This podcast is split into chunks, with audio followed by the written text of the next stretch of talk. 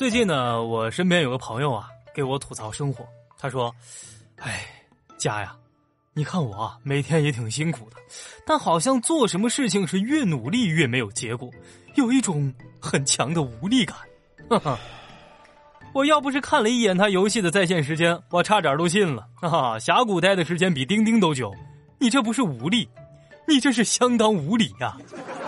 真要说无力感，我觉得最有感触的应该是北宋的第六任皇帝宋神宗赵顼。粉底、眼霜、高光、隔离、腮红、睫毛、乳液、精华，女人有了这些会更加美丽；历史有了这些只会更加迷离。卸妆看历史，观点更清晰，这就是咱们的圣人请卸妆。卸妆看历史，观点更清晰。各位好，在下独孤家向您请安了。为什么说赵顼无力呢？论个人条件，史书记载啊。赵顼是相貌不凡，酷爱读书，甚至他爹宋英宗赵曙呢，还专门派人劝他说：“儿呀，差不多就行了，别看书了啊，出去玩一玩啊！” 我整个童年啊，都盼着这句话，出去玩一玩啊！呵呵，只可惜，唉，谁的童年还没点遗憾呢？赵顼当皇帝之后也很励志，不贪财不好色，一心只想着带领北宋走出困境。西宁变法应运而生。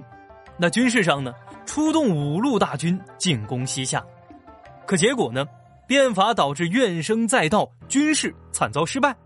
就这样，三十八岁的宋神宗赵顼带着遗憾离世。在他去世之后不久，耗尽一生心血的新法被母亲高太后废除。咱们总觉得啊，什么昏君误国，为什么赵顼如此努力，结果还是很惨？王安石变法究竟变了什么？咱们今天这期节目就跟大伙聊一聊北宋变法双人组赵顼和王安石。王安石加变法呀，等于难上加难。其实，王安石变法能够实行，全靠背后的宋神宗赵顼撑着。赵顼这么一走呢，他儿子宋哲宗赵煦继位。儿子赵煦啊，上位的时候还不到十岁。太皇太后高氏把持朝政，这一下子，王安石的所有新法被叫停，跟他混的人呢，一律被辞退，反对派重新占领高地。这其中最有名的人，就是反对派的领袖人物司马光。可没过几年啊。公元一零九三年，高太后去世，宋哲宗赵煦重揽朝政，再次推行新法，那王安石又回来了。大家想一想啊，之前啊，以王安石为代表的改革派受到那么多人的排挤，改革遇到那么多的挫折，这次上位怎么办？把改革执行到底呀！第一波当然是罢免反对派。活着的反对派呢，大臣们那就好说了，谁拦着我处理谁，革职被贬没商量。过分的是啊，很多已经去世的大臣都被拉出来继续批评。紧接着，改革科举考试内容，这可是古代社会的根本政策呀，照改不误。可以说呢，从选拔人才的根本上进行改革。重新启用的改革派，改革来势更凶。除了剥夺了太皇太后头衔的这一项提议没有被采纳，剩下的基本都要改，甚至连宋神宗赵顼这一朝的实录历史也要重新写，就是一句话：改革派 YYDS。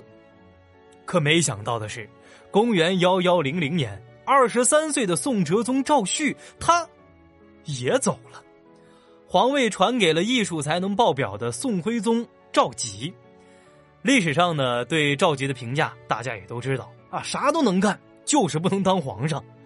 他登基之后的头两年呢，站在反对派这一边，然后没过几年又转过身的支持改革派，所以是朝政反反复复变来变去。王安石的处境也跟着是高高低低。大概在这个时候呢，王安石呀，差不多已经去世了二十年了。他人气最旺的时候是公元幺幺零四年。一道诏书，直接把他封成了孔门的第三个圣人，仅在孔子、孟子之下，喜提配享孔庙的待遇。那些反对他的三百零九个朝臣，就以司马光为首，全部贬为奸党，名字呢刻在石碑上，把所有人立成反面代表，永远受人鄙视。为什么北宋国力越来越弱？因为改革派、保守派拼来抢去，这场改革最终变成了无效的政治内耗。可话说回来，北宋为什么要执意改革呢？咱们先来看一看宋神宗赵顼这位勤勉皇帝继位时的情况啊。当时北宋的统治呢，面临一系列的军事危机，军费开支庞大，官僚系统人又多，可是办事效率很低。再加上每年赠送给辽和西夏的大量岁币，这些负担让北宋财政年年亏空。根据《宋史·识货志》的记载，治平二年，就是公元一六零五年，宋朝财政亏空已经达到了一千七百五十多万两。比财政亏空更加可怕的是，高额的赋税徭役压在广大农民身上，因为官员可以免除赋税。成本少了，好攒钱。攒钱之后买土地，土地多了之后收入增加，还不用交赋税，导致豪强越来越强。他们这些人啊，兼并土地，遇到灾年再利用高利盘剥百姓，以至于很多地方是屡屡发生暴动反抗。所以内忧加外患，财政无力支持，这些原因加在一起，让宋神宗赵顼对宋朝的制度产生了怀疑。他就想呀，这老祖宗定下来的制度是不是真的有问题了？赵顼认为啊，解决这些问题的办法只有一个变法。在这样的背景之下，血气方刚的赵顼遇到了雄心壮志的王安石，这两个人啊，都想通过改革促进经济发展，从而补充军事力量，保卫国土，甚至收复失地。赵顼一见王安石，那不亚于北京遇上西雅图，俩人是一见如故。没过多久，就迎来了轰轰烈烈的改革浪潮。那王安石变法到底变了什么呢？王安石变法这个名字我们很熟悉，但是你要说让你解释一下到底变了什么内容，好像一时之间很多朋友也说不清到底是什么内容。反正结果就是，呃，变法失败了。那咱们今天啊，挑几条比较有代表性的内容和大家详细聊一聊，以后呢跟朋友聊天也能长长姿势。咱们先来看一看经济方面的重点改革，其中有一条啊叫做青苗法啊，也叫青苗钱。这个方法很有意思，就是说政府在栽种禾苗的季节给农民贷款，秋收之后，农民还款的时候加百分之二十的利息。这个利息咱们现在看起来好像比较高，呃，但是在当时的这个环境当中，真的不过分。还有一种的方法叫做免役钱，因为宋朝的政府里边呢有很多当差的小吏，你比如说负责文案记录的书手啊、工手啊、散从等等，他们这些人啊不属于官，所以呢政府不会承担他们的工资，但是衙门实际办事啊确实需要这些人。原来这些人啊是由当地百姓轮番的去服差役，那服差役你是免费的啊，但是现在改了，不愿意服从差役的百姓出钱就行，人不用去。当然会按照不同等级来换算出多少钱，每人不一样，哪怕你是官僚，你是地主也得出这份钱。所以免役钱呀，翻译过来就是说免除自己的工作，给钱就行。这样做的好处很明显，农民不用再去付劳役了，看似花了点钱，但是保障了农作时间，从而增加了政府的财政收入。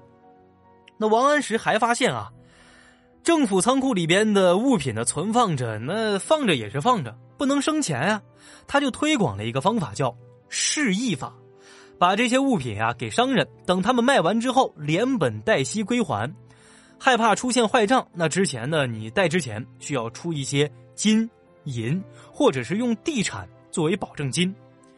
王安石还模仿汉代的桑弘羊制定了军书法。其实宋朝呢没有咱们现在的金融体系，各地收上来的粮食、赋税、物品，以及都城汴京需要的物资啊，就得这么运来转去。其实呀，军书法的军。就是要改革死板的实物征收制度，让各地根据收成的变化，结合市场，舍远求近，自行买卖来完成上供物资。这话听起来可能大家觉得比较绕啊，什么意思呢？军书法最要紧的就是八个字：图贵就贱，用近易远。不是原来固定不变的向各地征收赋税了，而是根据具体情况具体分析。比如说啊，主要是在灾荒欠收地区、物价高涨的地区，那咱们收东西的时候就折算成钱币，用这些钱呢，到丰收的地区就可以用更低的价格买来更多的物资来上供。这就是图贵就贱，贵的地方去收钱，去便宜的地方买东西。如果说多个地区呢同时丰收，那他们的价格就比较低，就可以到距离比较近、交通便利的地方去购买，这就是用近易远，距离近了，灵活了，也节省了成本。那这样呢，既保障了朝廷在物资方面的需要，也节省了购买钱钞和运费，还减轻了人民的负担。在整理土地税收的时候，王安石用了一个方法，叫方田法。它呢是基于全国的土地测量，它以每边啊五千尺为一方，这一方之内把土地呢按照好坏分成五等，等级不一样，产量不一样，分别有不同的税收，这样收税明显更加细致啊！因为咱们知道，同样都是十亩地，那土地的品质不一样，产量肯定有出入。如果交一样的税，总有人吃亏嘛。总的来说。王安石的新法初衷很好，可是啊，新法自从公布之日起，王安石就立刻遭到了同僚反对。比如说这个军书法，反对者就说：“哎呀，你这是破坏朝廷制度，唯利是图。”所以，王安石变法的很多政策没有完全落地。比如说军书法只在局部地区试行，实际也没有达到预期的效果。新法结果不满意，王安石个人的结局呢也不会好。他呀，先是被罢免，后来被复用，然后再被罢免，最后贬到南京，给了一个没有实权的官职，赐了一个公爵的名义，草草退休了。而宋神宗赵顼本人承担了改革失败的结果，他的在位期间割地给契丹人。公元一零八一年，跟羌人的战争当中，投入了三十二万人，在损失惨重的基础之上，仅仅攻占了四座堡寨。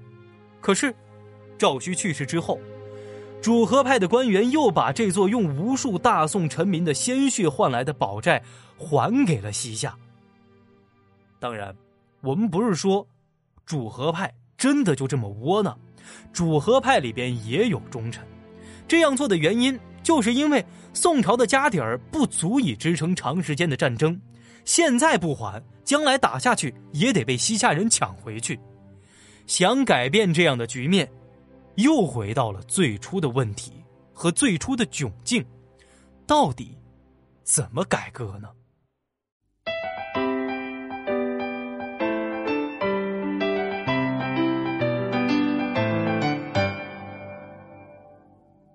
卸妆看历史，观点更清晰。欢迎回来，我是你的独孤小家哥刘佳。王安石啊，曾经对宋神宗赵顼说过这么一段话。他说：“不加税而国用足。”从这句话能看出来啊，王安石的眼光非常长远。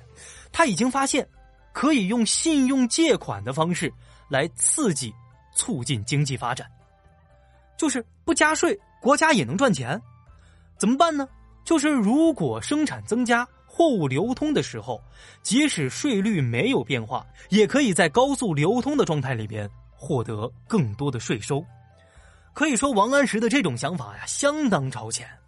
而他的死对头保守派以司马光为主呢，他们为什么反对呢？因为保守派以及大部分古人的心目当中，全国的财富是固定的，因为就是这些土地跟人口，蛋糕不变。财富怎么可能增加呢？改革只是把那块没有变化的蛋糕重新划分，那就是得罪谁和给谁让利的问题。你王安石，你一天瞎折腾什么呢？怎么，你还能把一杯水硬生的变成两杯水吗？我们这期节目聊了这么久，接下来和大家说一个关键，就是王安石变法为什么失败？首先，王安石的那套想法非常前卫，需要有现代化的金融体系和更加开放的市场经济来支持。说白了，想法太超前，现实条件达不到。另外一方面，旧有的系统阻力太大，那些既得利益者呀，必须铲除，才能让新体系成立。宋朝的社会发展还远远没到这一步，在当时的情况之下，哪怕是皇帝本人也没有这么强的能力彻底改革。所以，王安石变法虽然说了很多具体的办法，但是他实际上变成了一种政治上的冲动，而在经济上没有什么发展，最终就变成了官员之间的争执。比如说啊，这个青苗法，哎，想法很好。可是，在具体执行的时候，漏洞很多。申请贷款人怎么系统性的调查他们的实际情况？怎么来保证这些人借了钱没有乱用？如何来提供保障？借款人不还钱怎么办？如果要没收他们的财产，怎么收？收多少？这些具体办法没有系统性的落实方案。当然，那这些方法呢？咱们现代人很明白。你借信用卡不还，房贷逾期的后果我们很清楚。可是这些后果需要强有力和系统性的体制。宋朝那样的社会发展力，他没这样的能耐。所以啊，青苗法在实际执行的过程当中，各地县令只想着赶紧把这笔钱贷出去给百姓，让他们集体负责。因为你单独贷给某一个人，他没办法监管呀。到时间了，就催促这个集体连本带利还钱。这种大包大揽的贷款，问题就出现了。有些老百姓他压根不想贷款，可是被迫借贷了；还有一些人借贷了还不上钱，可是由于是集体负责，那到了最后还款的时候，县令为了交差，所有人一起补全差价。久而久之，就没人愿意用王安石推广的青苗钱了。还有。政府放债的这些钱来自于各地仓库，这些钱呢，原来是各地赈灾用的。那各县的财政情况不一样，现在朝廷要推广新法，那有些县呀根本就没人愿意借贷，怎么办呢？县令做主呗，赶紧做一笔账目，贷款贷出去，赶紧交差吧。等来年收钱的时候，不是要交利息吗？好吧，把这笔利息加在这个县的境域之内。所有农民的田赋上，最后又给农民加赋了。我们再来看一看示意法，这个方法呢很新颖，其实就是想盘活政府仓库里面的物资。可是实际情况呀，没有吸引太多的商人跟政府来做生意。说白了，在古代，尤其是北宋老百姓的心目当中，他们害怕跟政府走得太近。士农工商排下来，商人阶层一直就不受待见，所以变成了市场不买单。那官员为了完成自己的业绩和任务，自己做生意，没有批发商，官员自己定价，甚至在史书上有记载，这有的官员啊，在街上卖冰块、卖水果。你看这事儿多荒唐！而王安石提出的方田法也没能完成下去。这个方法不是说有人故意阻挠啊。真的是技术不允许。我们来看一下一份来自公元一零八二年的开封府报告，报告里面就说呀，这个方田法啊，我们已经积极的实施了。经过努力，每年呢，我们府啊最多测量两个县，按照目前的速度，全府范围内的十九个县测量完毕。你看，一二三，哦啊，需要十年。只可惜，王安石变法很着急，这也是他失败的原因之一。因为改革派等不了这么久。咱们今天这期节目讲到这儿，大家好像会觉得说：“哎呀，这王安石变法，他不就挺失败的吗？那为什么这场结局失败的变法，从宋朝流传至今，甚至写进了教材里边？可能有些小伙伴纳闷的会问啊：“哎，嘉哥。”这宋朝的皇帝还有那么多能耐的大臣，怎么搞了一场这么失败的变法？他们难道看不出来吗？哈哈，咱们看历史啊，不能用上帝视角。宋朝的人就算他再厉害，他也没办法理解咱们现在的金融体系什么意思。就是，哎，这怎么手机里边的数字变一下，这个人就有钱了？他们不懂。所以宋神宗也好，王安石也罢，他们不敢说新法就一定行不通，就一定完全可以做。哪怕是反对派，也不敢如此武断。其实啊，放眼整个历史，历朝历代。对王安石变法的评价截然相反，但是我个人觉得，王安石变法的可贵之处就在于，它是一种在逆境当中的反抗和求索精神，是一种北宋君臣努力奋斗的态度，总比那些躺平了什么都不敢动的君王有魄力吧？啊，这些君王还拿出来说，祖宗之法不可变，那不变的结果是什么？大明朝就最不缺这样的君王了，可结果呢，还是免不了一顿挨打。其实，王安石啊，在把新法推广在全国之前，他曾经呢担任过鄞县县令。这个鄞县呢，在咱们今天浙江宁波这一带，他曾经啊就把公款借贷给了百姓，那农民呢渡过了难关，保证了赋税，县衙增加了收入，可以说。王安石的新法的这些政策，他自己在测试的时候效果真的不错，可就是推广之后漏洞百出，以至于啊，宋神宗赵顼和他的支持新法的继承人们，他们就认为，嗯，这个新法之所以在全国失败啊，就是由于反对派的阻止，由于他们的阻挠。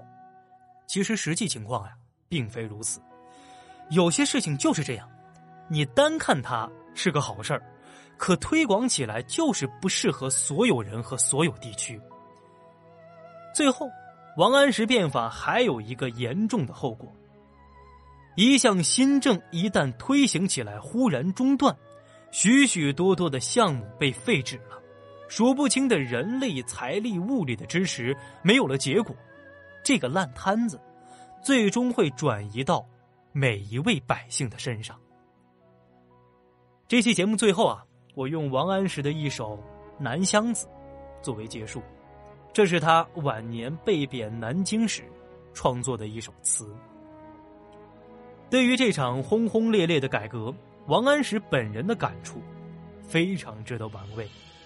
有人说啊，北宋的灭亡根儿得从王安石变法算起，可能王安石自己早已经猜到了会有人。这样评价他吧。四百年来，成一梦，堪愁。近代衣冠，成古丘。往事悠悠，君莫问。回头，剑外长江，空自。